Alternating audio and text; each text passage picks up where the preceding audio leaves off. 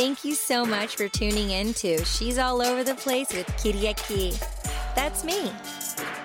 Welcome, welcome to She's All Over the Place. I am so happy to have you here. Welcome back. I have a really exciting guest on for you today, and it's so wild. you know, I was going back and forth. Did I want her in season four? Should I have her in season five? And women empowerment and how things have shape shifted in such a way. And I was like going over her materials again and who she is, and I wanted to honor her Chloe Afari in the best way possible. And, you know, through brainstorming and through how nature takes its course and, and meditative, it, it, just happens that um, I'm honoring Chloe in Hollywood and NFTs. And Chloe's amazing. Um, we're going to get into it deep with you here. She was born and raised in Los Angeles, and Chloe grew up enamored by the Hollywood business. And then I'm like, yes, season five for sure. And she did whatever it took. And I know what that's like. I'm a go getter to get her foot through that very narrow door. And I feel so, it's so apropos because I know exactly what this sentence means from when I first read it when we first met back in March and then and then seeing it all over again now. So after beginning her career um, in the mailroom at CAA, its creative artist agency, Chloe's first role above the basement level of the agency was in the motion picture, film and finance and sales department. And I don't know about you, but I think those departments are so cool and I've learned so much in my two decades in my career thus far. So I'm like, "Ooh, I have questions." And then there she learned the foundation, which is everything everything about putting together film, working with independent financiers and producers. Okay. And then she transitioned and was able to fulfill her passion by working closely with the industry's biggest stars. And then she pivoted and she was working at Tom Ford's new LA based studio. Tom Ford, the fashion designer and film director. Oh my God. Film director Tom Ford's new LA based studio. I mean, I'm just like blown. This is, this is so amazing. Okay. So right now, Chloe is working at Bright. It's a platform for live interactive learning sessions with icons and experts. I think that is so cool. Okay, so we're just going to deep dive in right now and get Chloe on the show. Chloe, how are you? I am great. Thank you so much for having me. My pleasure. Thank you so much for being here. I'm just like blown away by you. And I know everyone's going to gain a lot of um, impactful information um, with the topics we're going to talk about, which is taking the windy path and getting where you you want to go and trusting the process and the journey. I just think that's so beautiful. Perseverance and always finding another way to get in. I mean,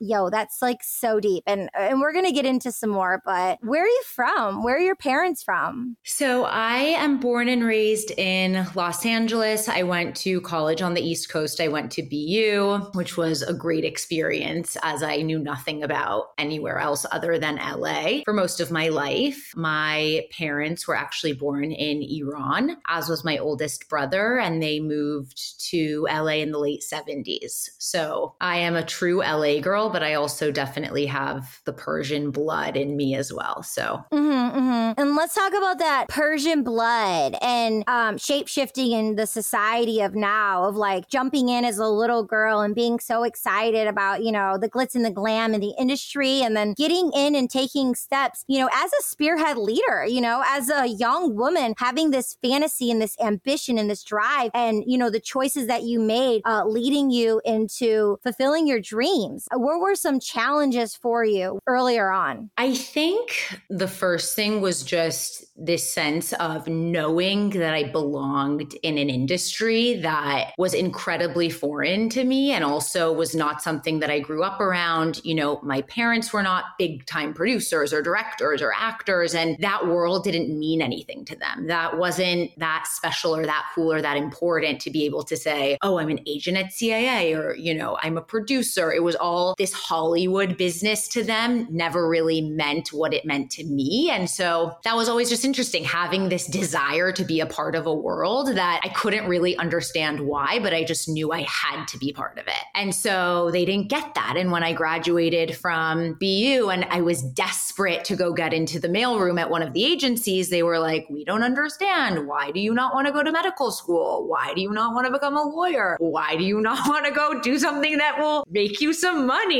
How about one of those types of jobs? And I couldn't really explain what it was. I was like, no, I need to be in this industry, in this business, and I'm going to work my way up. And, you know, so that was definitely a challenge was trying to explain myself and try to explain what it was that was so intriguing about this world to me. Yeah. And then it is a world that's also incredibly difficult to get into. And again, I didn't have those necessarily relationships or connections at the time. And so it was really who can I call? Who knows this person? Who knows that person? Who will call this person and do me a favor and do my cousin's brother's sister's friend a favor to get me into this interview? And somehow I figured it out. And I did a lot of interviews that did not go well. And I did not get a lot of the jobs that I wanted. And then one day I got a phone call from CAA saying, We actually would love to bring you in for an interview in the mailroom to join the mailroom, which was like the holy grail. And I was like, Oh my God for sure I'm coming in, I'm doing it. And at that time, I had already accepted a PR job in New York City because I was like, okay, no one's hiring me in Hollywood. I just can't, I'm not going to make it. And so I had this other job and I walked into that interview. And within five seconds of being in that mailroom and feeling the energy of the agents walking around on their phones, the assistants, the hustle and the bustle, that vibe, I was like, this is it. I need to get this job. Luckily, the person who interviewed me agreed and offered me a job and said I could start the next week. And so I did. It was the best. I woke up every morning. I put on my little collared shirt and my skirt suit and my kitten heels, which are horrific. And the, the sight of them makes me ill if I think about them. But we were running around. So I needed my comfortable little Cole Haan kitten heels that at the time I thought were the best thing ever. And I went to work and I, I wanted to meet everyone. I wanted to talk to everyone. I wanted everyone to like me. I wanted to, to just know everything that was going on. And just explore and absorb as much as I could. And so that was when, and that's actually what that program is really, really, really well designed to do. Because as you know, a clerk in the mailroom, you're walking around the entire building all day. You're making friends with assistants. You're listening in on conversations. You're taking a peek at the mail, not opening any of the mail, but, you know, you're kind of figuring things out as this little spy that no one really is looking at. And so it's kind of like the Matrix.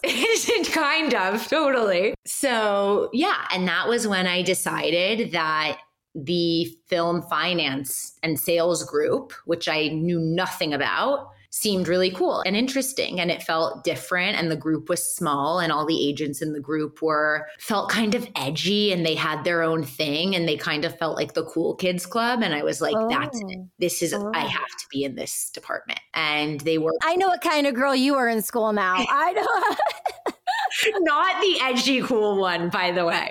Yeah, right. Yeah, right. Wait, no. wait till I see you. Just kidding. Just.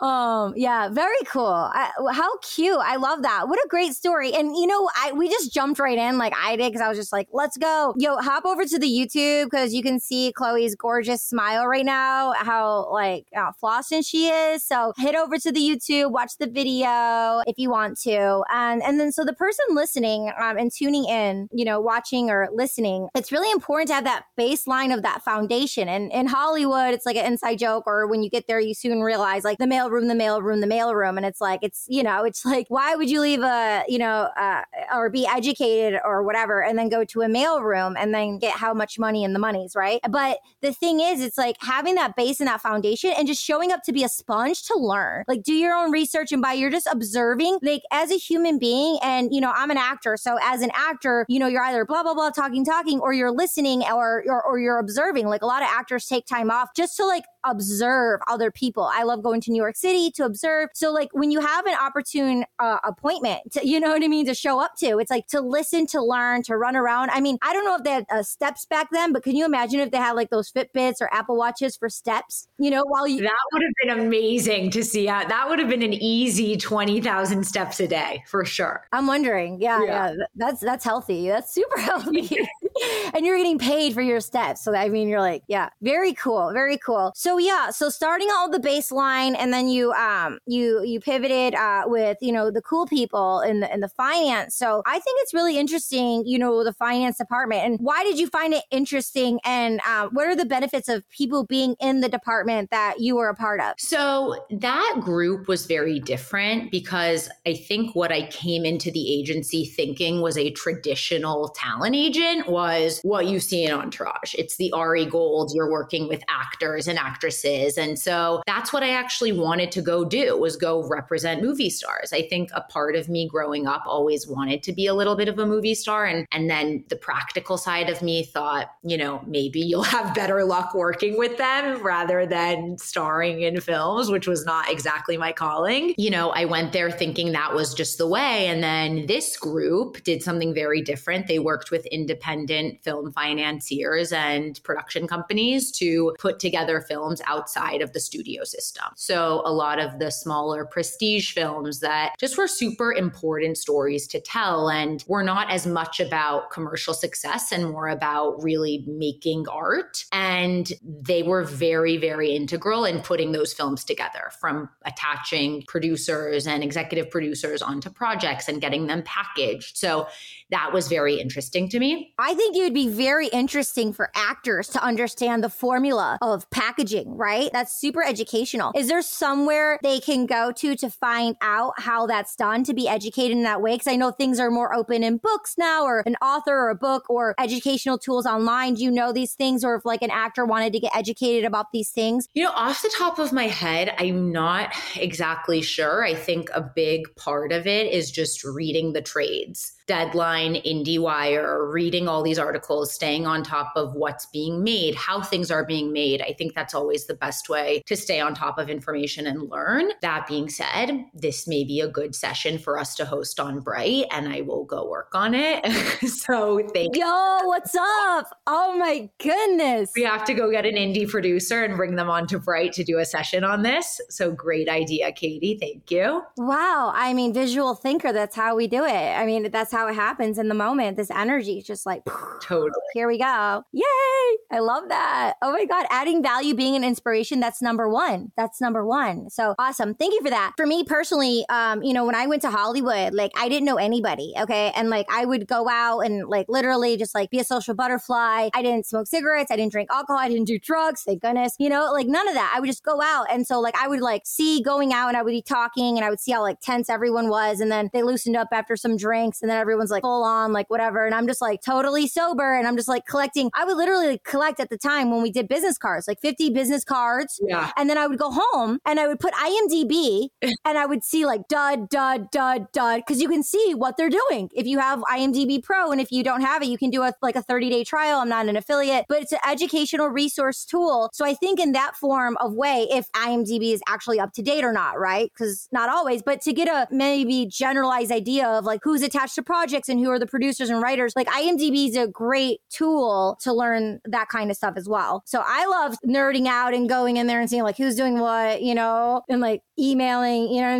contacting people, you know, obviously being professional, but like you said, perseverance and like you got to do what you got to do. So let's talk about some like just doing it and some hacks, not letting like a boulder stop you. Like, what are some of the choices you made as an individual that helped you persevere and keep growing and going on the journey? Yeah, I think that, you know, especially being in that environment, being at an agency, you learn very, very quickly that no one's ever going to tell you if you're doing a good job. They're just going to tell you if you're doing a bad job because it's all about efficiency. So many people want to be there that unless you, you know, really, really, really want it, you just don't have the stamina to push past the difficulties. And there are a lot of difficulties. We were there sitting at our desks until 2 a.m. some nights and then would go home. I remember I would pass out on my bed, wake up at 6 or 7 a.m., and go back to work in the same trousers that I was wearing the night before and just put on a fresh shirt and was at my desk at 8 a.m. with my coffee. And so.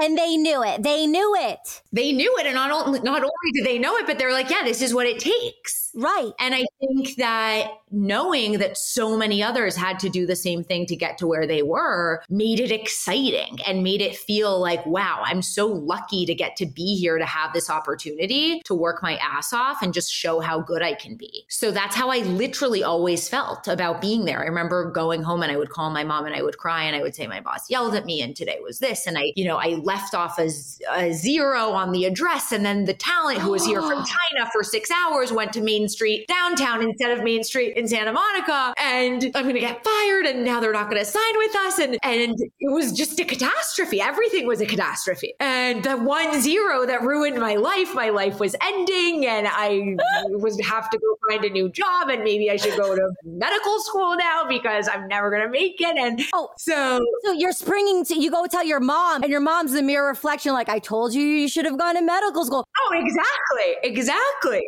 Oh my gosh. She was like, Well, you know, you can always quit. I don't know why you're subjecting yourself to this. Like, yeah. And I was like, You don't get it. You just don't get it. Oh, this is what I need to be doing. Like, you just don't get it. And so, yeah. Oh man, I know how that is. So then that's very smart because you're going to your mom. You want to share with your mom. You're doing your passion, but you're tired and you're wanting to lean in for love and compassion. But she, instead of her leaning in and giving you the love and compassion that you want because she wants the best for you because she's so like, oh, you know, you're, you're her daughter, then she's like getting your cortisol running even more and you're having to defend yourself. And you're just like, and we don't know when we're that young like, yo, energetically, like I want to go tell my mom, but energetically, I need to like take the energy and talk to my coworkers about it because they're to get it. They're to pat me and give me the validation and the sympathy or my massage therapist, one or the other. So you could not have nailed that better. That was the, that was four years of my life while I was in that in that role for sure. Yeah. You just want to go to your mom to have her tell you everything's going to be okay. And she's just like, or you can just quit and still go do something that makes money and yeah. they don't yell at you. And it's not, everything's not so catastrophic. I mean, in the case of a doctor, there are other things at stake, but you know, that's exactly what it was. And so, there were some really tough times, but I just knew I was super resolute in knowing that I really, really wanted this until four years in when I decided that I did not want it anymore and left. Wow. Ran yourself to the ground. You're like, okay. And you have to do that. We get to do it. It's an opportunity. Some people don't. You did. That's so cool. And it's our personal choice if we do or not. I love that. Love that. I personally ran cross country, right? So did you do sports growing up or no? So I did do sports I did all the sports. I was never great at any of the sports, but I did all of them. Okay, cool, cool, cool, cool. Yeah, because like when you have this sports mentality, you have to have it. Like the mentality of Hollywood, of any profession, of any anything. Like the the game of life is, you know, like a. I feel it's like a sports game, right? And it's like the short term, medium term, and long term goals. And you just like made your choices and did what you had to do, and then you know you really went for it. But that laid foundation for you to maybe not have that egoic thing or the thought that you think you or what you thought you knew, but it led you to something grander, more greater, more than you even knew for yourself. But absolutely, you've been able to go through this journey so far and blossom because you're being integrous with your choices and your passion and your faith and your ambition of who you are and what you want and surrounding yourself you know in such a way and then being open and then pivoting to the unknown. And so let's talk about you know, the unknown and uh, where you are now. You dabbled in, you pivoted into the tech and buzzy. And so now you're at Bright. So let's talk about Bright and what you do there. And uh, oh, wait. Oh my God. Wait. No, before we even go there, actually, we have to hold the phone. Hold the phone. Are you ready? um, what are some really juicy, exciting um, projects that you can share that you worked on that you're like really proud of or like some in, in the film stuff? I think that one of the most exciting things, which actually connects to where I left CAA to go, was when my boss was working on Tom Ford's second film project, Nocturnal Animals. I think what was super interesting was that I read this script and everyone was freaking out over this script. Like, oh my God, this is um, going to be amazing. And this is going to be just the most incredible project. And it's Tom Ford, who obviously is just, you know, an icon. Tom Ford. And it's Tom Ford. Yeah, it's Tom Ford. And I read this script and I had like a little bit of a meltdown after I read it because I thought, oh my God, do I not get this? Do I not have good taste? Why can't I see it? Am I going to be terrible at this job? Like, if I read this script, I don't know if I would have, you know, if I didn't know if it was Tom Ford, would I have thought it was, you know, what it is? And I remember walking into the theater after I had been hearing about this project for the entire time that the agency was working on this project and being so incredibly blown away yeah. by the film and the aesthetic and the story and the direction and the acting and like every single thing about this film to me was perfect. I just remember wow. leaving with this it's also an incredibly intense film. And I just remember walking out of the theater with this overwhelming feeling of like, this is why I am obsessed with this business because this movie was so impactful. And I've just, the roller coaster of emotions that I experienced while watching this film and feeling just like enveloped by this world that this director created was magical to me. And I realized, wow, like this is the power of a good director. This is a power of a script. This is a power of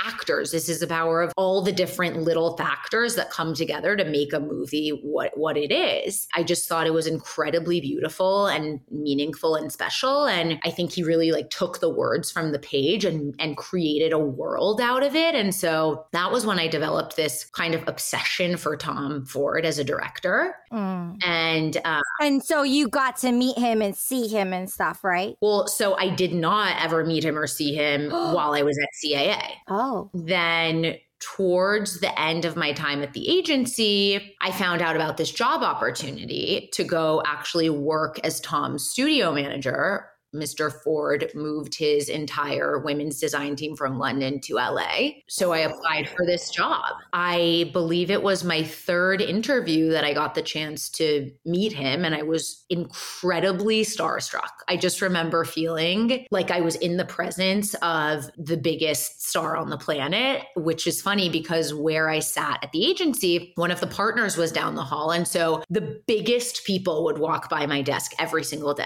And it became so normal normal and we were jaded. And so it wasn't even that big of a deal.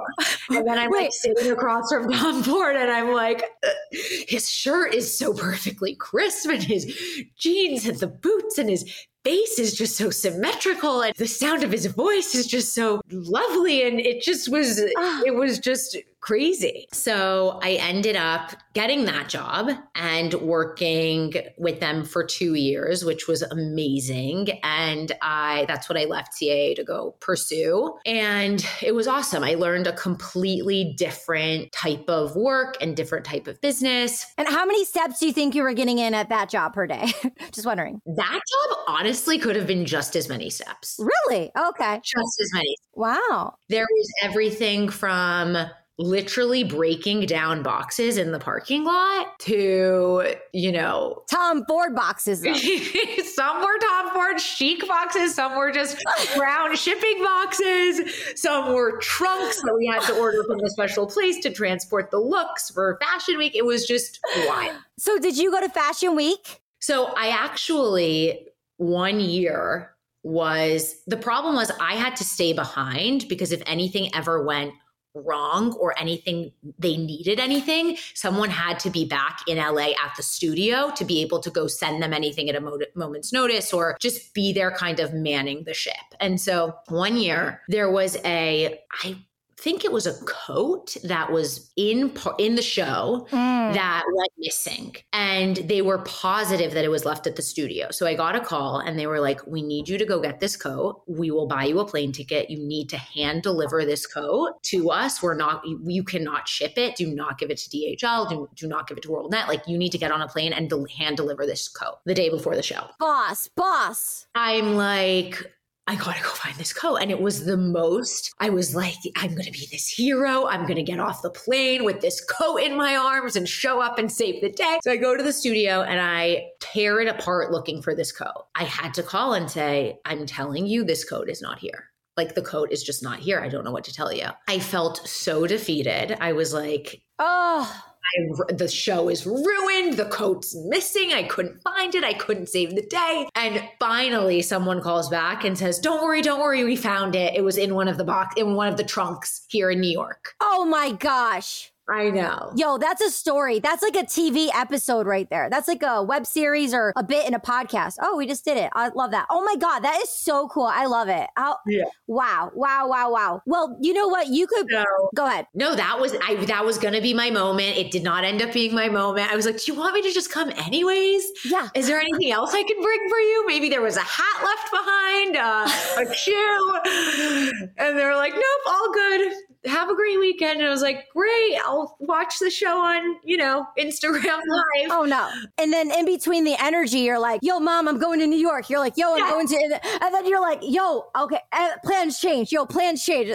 it's like, oh my God. Literally. Literally. Oh my God. I'm like worried about what I'm gonna wear. What am I gonna show up with the coat in my arms wearing? Like, I need winter boots. It's New York. I don't have winter boots. Like, Yeah. when do I have time to go buy chic boots? I can't show up in like gross boots. I'm saving the day. I gotta show up fabulous and chic. And Tom Ford, I thought you were, I, I am such a fantasy person. Are you ready for this? I hope he hears this one day. But Yes. I thought they were going to say, oh, Chloe, since you can't come, let us gift you this Tom Ford coat. I thought they were, I thought they were, it didn't happen. No. Yeah. No. I, I definitely was treated exceptionally well. And I have my souvenirs from that job that I treasure to this day, but that was not one of them. Okay, so I love Tom Ford. Oh yeah, in multiple different ways. Um, the lipstick, everything. I haven't been to a Tom Ford show. I've been going to Fashion Week since I was a teenager. Um, I love Fashion Week, and I know you can probably just make it happen on your own. But I think it'd be really fun to focus and set an intention for um, you and or us to go to a Tom Ford fashion show.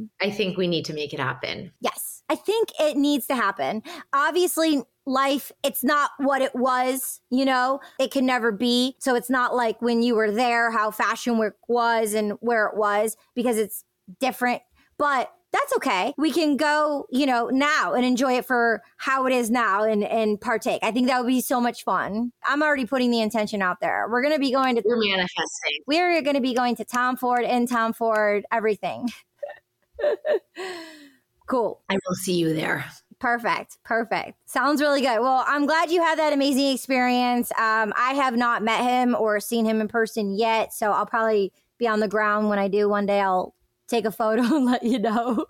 um, but okay, so shifting in, and then you went techie on us. What happened there? How did that happen going to tech? Yeah, so I pivoted again. I think what I was thinking at that time was, you know, I was at CAA, which was a massive, super corporate organization with Tom Ford. Both of these companies were incredibly prestigious and very deeply rooted in process and tradition. And this is the way the business goes. And we've been doing it this way for many years. And this is what works. And so there was this itch inside me to go somewhere that was a little bit younger, that maybe didn't have it all figured out, and try to be a part of that problem solving. That was exciting to me. Let's go figure out how to make a business work, or let's go figure out how to get this company off the ground. I wanted to really have a voice and I wanted to have more responsibility and I wanted to just be in that early stage with other people who were just trying to figure things out and just were incredibly motivated and, and goal oriented and driven to do that as well. Mm-hmm. And so I left to go work at an e commerce company called Verishop, which exists, is doing really well still. And I worked in partnerships with my boss, who actually had come from CAA at the time. And that was an unbelievable experience. I saw the way a company is pre launch. The website had not launched yet. I saw, you know, I interacted with tech people, I interacted with engineers. These were different, you know, species of humans. I was used to agents and, you know, that world. And this was just a completely different world. Yeah.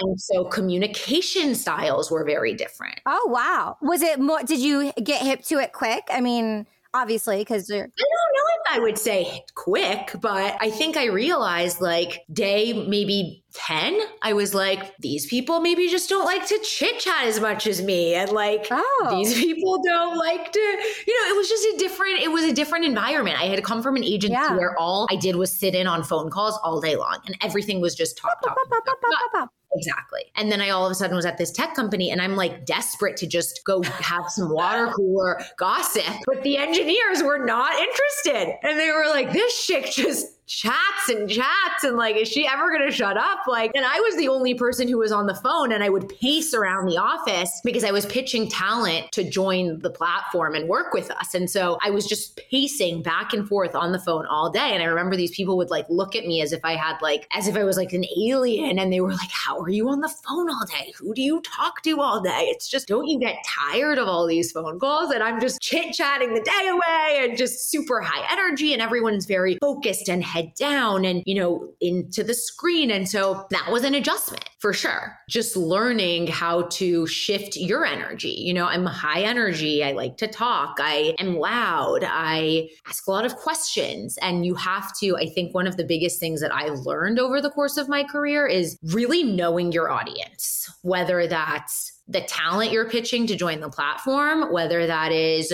the engineer who you need to go communicate with in order to push a product feature that you think is important for the site. It's all about knowing your audience, knowing how to, in a sense, either tone yourself down or amp up the energy to be able to connect with the people that you need to work with effectively. So so amping up is not an issue for you. No.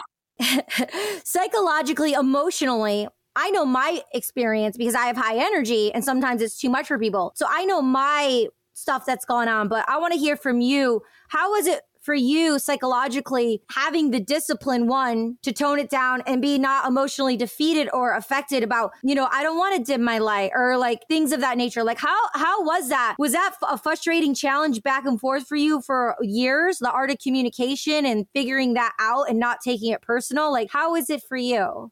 Absolutely 100% it was a it was a skill and it is a practice. It is still something today that i have to tell myself don't take it personally. And what is important is getting the desired outcome that you want out of the situation. What is important is not me getting to be this way or that way in that moment. It's what do i do to get the desired outcome that i need? And if being a little bit softer or being a little bit quieter or speaking less or sometimes speaking more more or being less authoritative versus more authoritative in certain situations is going to get me that desired outcome. Take nothing personally and just do what you need to do to get the result that you want. I can't tell you how many times that I had to sit on a phone call and be I remember I was on with a with a talent agent who was just ripping me a new one on the phone. and it is so not in my nature to just like sit there and take it. Ooh. And I had this split second in my head and I was like, okay, I can either come back harder and louder, which is my instinct and I your your primal being. That's exactly. Or roar. Exactly. Or tenacious, tenacious. Right. And or I can just let this person just, you know, get out all of this stuff, take it like a champ, and then get what I need from them once they're feeling good about themselves and feeling big. If that's what they need to feel for me to get the desired result or outcome at the end of this call, then that's fine. Because it's not about me standing up for myself or seeming like the bigger person in the situation. It's about just getting what I need to get out of that person. More often than not, people's reactions, which you have no control over, or the way other people handle situations or behave, is not something that is ideal or something that you can control control. So if you could just figure out how to not take it personally and just kind of stick with it until you can get what you need out of the situation, that will help you go far. And that has helped me tremendously in every role that I've had. So in Don Miguel Ruiz's book, uh, The Four Agreements, the very first agreement, do not take anything personal. So if the person tuning in hasn't listened or, or on audio or read it, it's a great read. You know, it's like 200 pages. It's a great book you can read re- brush up on. It's a great reminder not to take things personally because if we're acting from our emotions all the time, I don't know, look at the people who are acting. Won't get anything done. No, look at the people who are acting from their emotions. The actor is cool because they took that energy, that tenacious energy, and they're putting the emotions in the craft. But you are getting the desired outcome and you're taking your big bad attitude and I can prove you wrong and you're utilizing that energy to propel you forward into something that you want that's going to be, you know, advantageous for you you, for the team, for them, for the whole out, for the whole outcome in a workplace, right? And being professional. I guess on a personal level, um, we don't have to take that kind of talk or take it like a champ. Even maybe in a family member setting, sometimes we do because we love them, but repetitiveness, it can be too much. And then we have to honor ourselves because, you know, with how energies are, we're resilient beings, but we're also very sensitive and it's abuse. So we have to know how much we're taking on and what's healthy communication. And, you know, there's, there's that art in different lines of like what we take on, what we do, and where we put our attention, our energy. And that comes down to the individual choice of a person and, and circumstances. Absolutely. And to be clear, I hung up that phone and I called the first friend who would pick up and vented to them about it immediately. And I may have even cried for sure. But that's just, you have to know when and where that that's okay to release that emotion, release that energy. And it's yeah. never in that moment is what I have found. Yeah. And it's so important what you said to like release it in, in a tr- trust and knowing where in a trusted, trusted, safe space. Because like we said earlier, when we're like, you know, if we're putting the attention out and it's not reciprocated, you know, it's good to get it out, you know, instead of like keeping it in. It's so important because then we heal we learn, we grow from it, and we literally just like disperse the energy and not hold on to that toxic energy. So it's important to communicate about it. So a lot of people take on isolation and they keep things to themselves and then they self inflict harm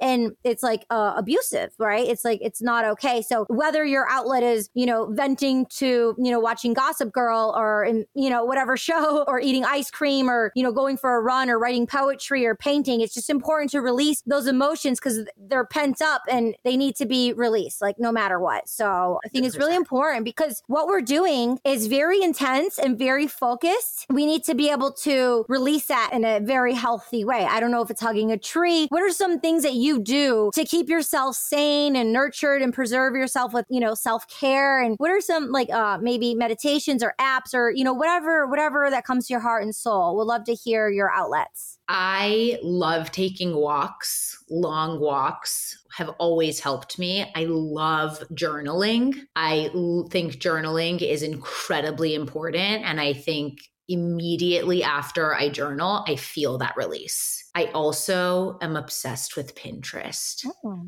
really? And there is something incredibly therapeutic about going on Pinterest and just spiraling into like a dark hole of interior design photos. That to me is meditative. So I would say taking a walk, I do some breathing exercises that are really helpful. For sure, journaling. I love just turning off my mind and going on Pinterest and pinning interiors. love. And I think writing for me, you know, beyond just the journaling, but writing these scenes, I think a lot of times I'm, you know, I definitely live in this little fantasy in my head sometimes and little and see, I sometimes watch things in my head and I love to write those down and I love to write little scenes. I always, every time I have an experience, whether it is the worst date I've ever been on or, you know, that, that experience that I just mentioned, I always say it's all material. Every time this happens, I'm like, it's material for my show. It's material for my book. It's all material. Life is just all material for the story.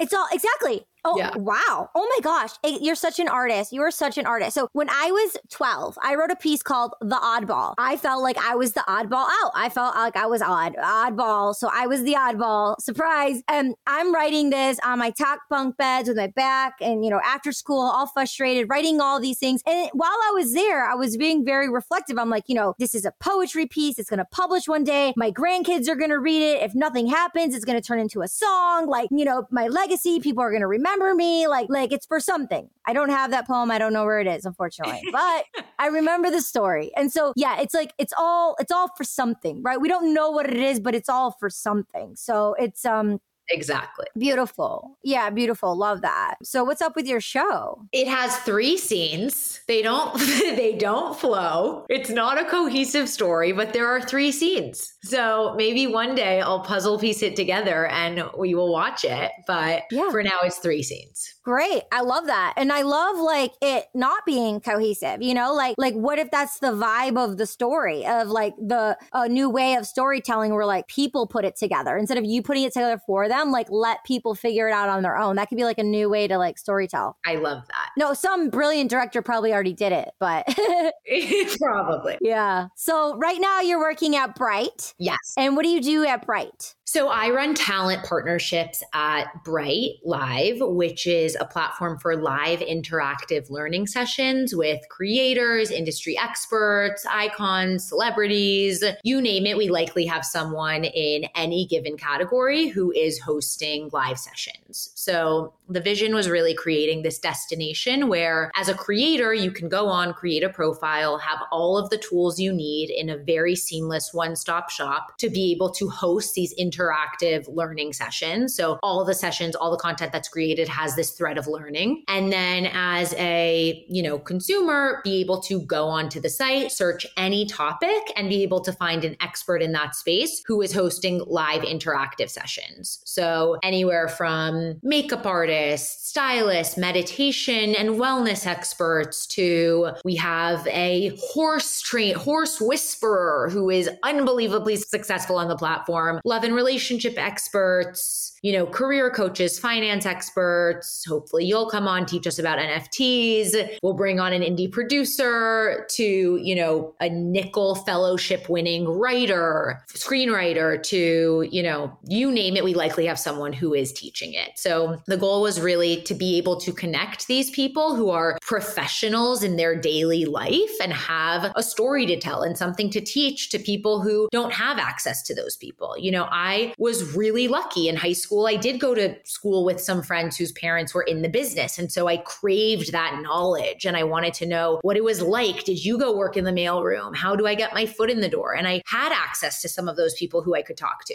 And with Bright, it was how do we give those professionals a platform and how do we give, you know, an avenue for these people to go connect with professionals and ask them those questions? We have this wonderful indie rap executive on the platform who really? did a session on, yeah, gosh, amazing Wendy Day. She's awesome. Uh-huh. Did a session on how to get your music noticed in front of executives. This is invaluable information and knowledge that she's sharing with these people who, you know, want to become professional rappers and are making music and want to understand how to get in front of the right people. Speaking of getting in front of the right people, so the importance of relationships, right? And aligning yourself with the right people so that you can learn from. How are steps that you did that and that you want to share? Share with people? For me, throughout my entire career until now and this is just how I've always looked at life and working and just not even just my professional life but my personal life is relationships and connecting and aligning yourself with the right people is so incredibly important. I think just surrounding yourself with people who you can learn from, who you respect and I think also being very open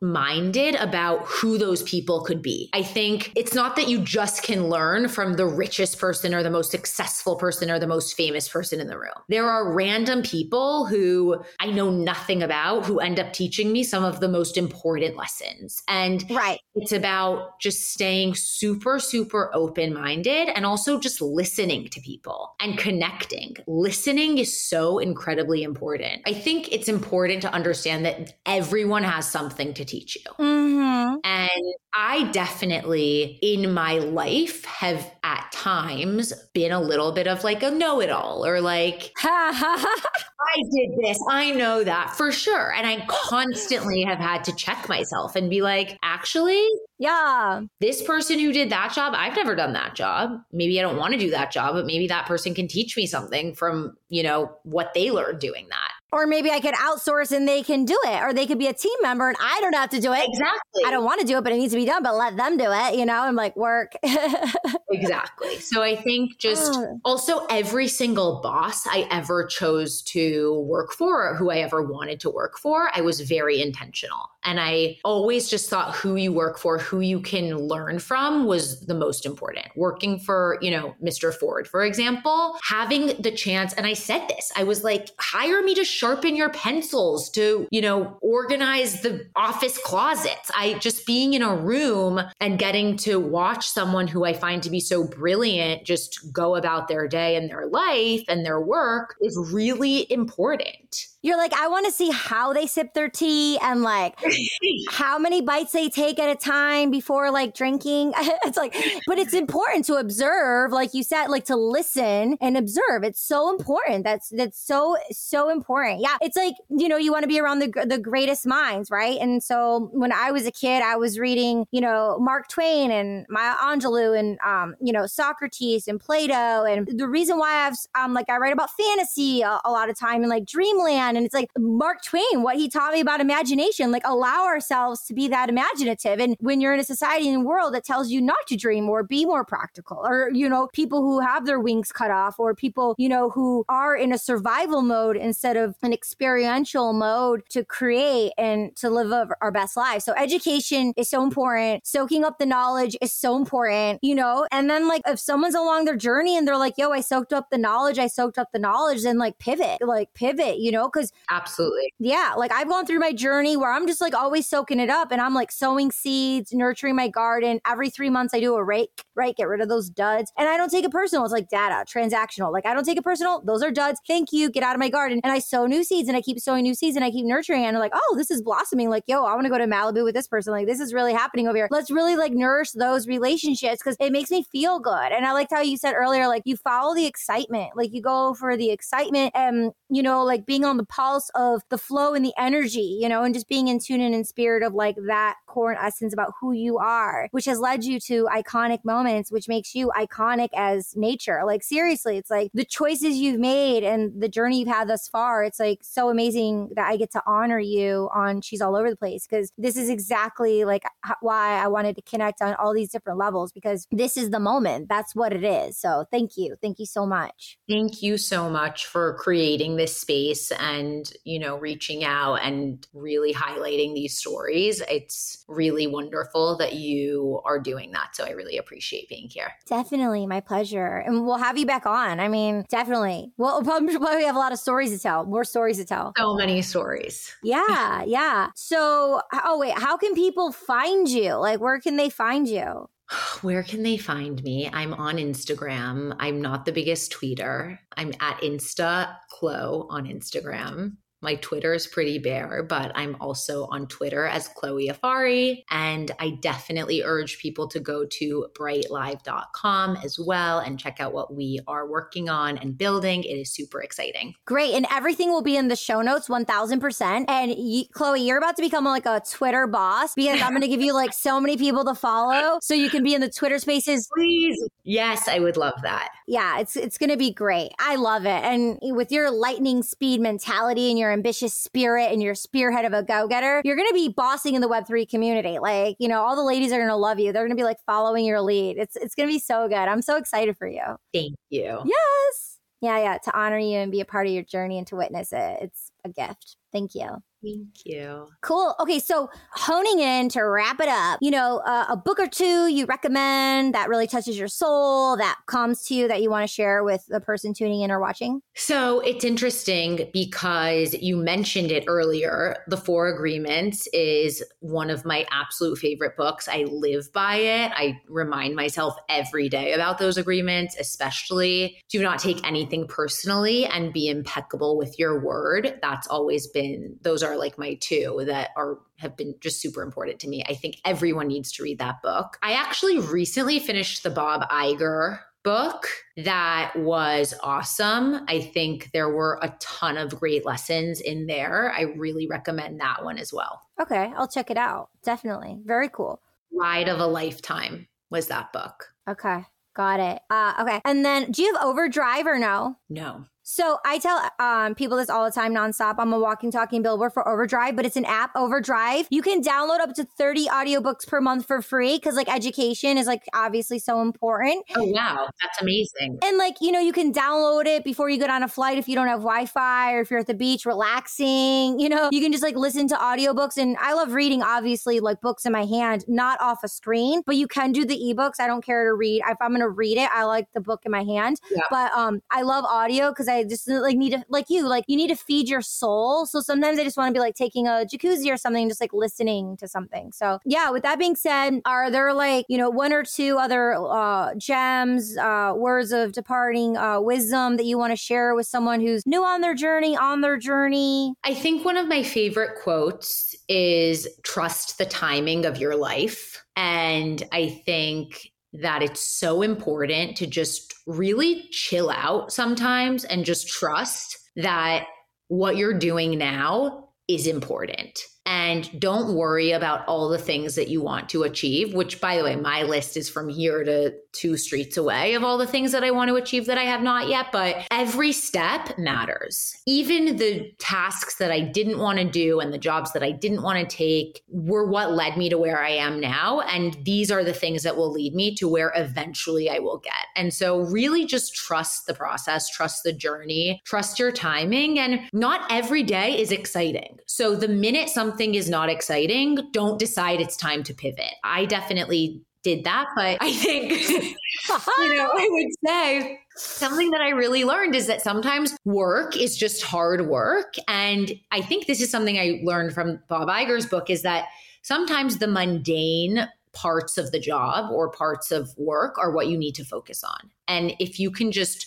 crush your day, even all the mundane little things that are not exciting, those are what will get you to where you want to go. Yes, that's a great omen. And I've been noticing that on my process right now, like doing those mundane things have actually, for me, built this synergy and energy in multiple ways, including financial wealth, where it's like when I was focusing on those things, those other things filled in those spots. So yeah, I love, love that. And I'm going to get that book tonight. I'm going to download it. Thank you. Thank you. Yeah, for sure. For sure. We are good to go. Uh, everyone, thank you so much for tuning into She's All Over the Place. This has been an impeccable episode, near and dear to my heart in so many ways. And, uh, you know, uh, if you're not subscribing to the podcast, please subscribe. And I just want to say, if you are, it's because of you that we're here right now. You keep me going and growing in such magnificent ways. We are in the top 1.5% of all podcasts. That is very exciting. Building something from the IP from the ground up like Chloe did. And you were able to hear nuggets and gems of her story. And I am so moved. Thank you so much for subscribing. We are a part of the ripple effect. So sharing this with one person, your mom, your dad, a sibling, a friend, like re listening to it, like take, I hope you are taking some great notes. You know, definitely share this with your communities on Facebook or wherever your communities are. Share this with the people. We need to hear it. And, you know, kindness needs to be louder. You know, this educational stuff needs to be louder in such a way. Chloe needs to get louder, not dim her light light. She's a beacon of light and she needs to be louder and louder, like massively, like the ocean. And so do you. There's so much drama and chaos out there, and that's fun, but let's keep it for the movies. You know what I mean? Like, let's keep it into our craft and things of that nature. You know, if we don't have friendship, we have nothing. 1000%. So thank you so much for tuning in to She's All Over the Place. Uh, follow the podcast, follow me, get in touch with Chloe, and uh, we love you. We'll see you again. Ciao. Bye, Chloe. Thank you. Yeah. Thank you so much for joining us. We'll see you next time. Kiriaki, over and out.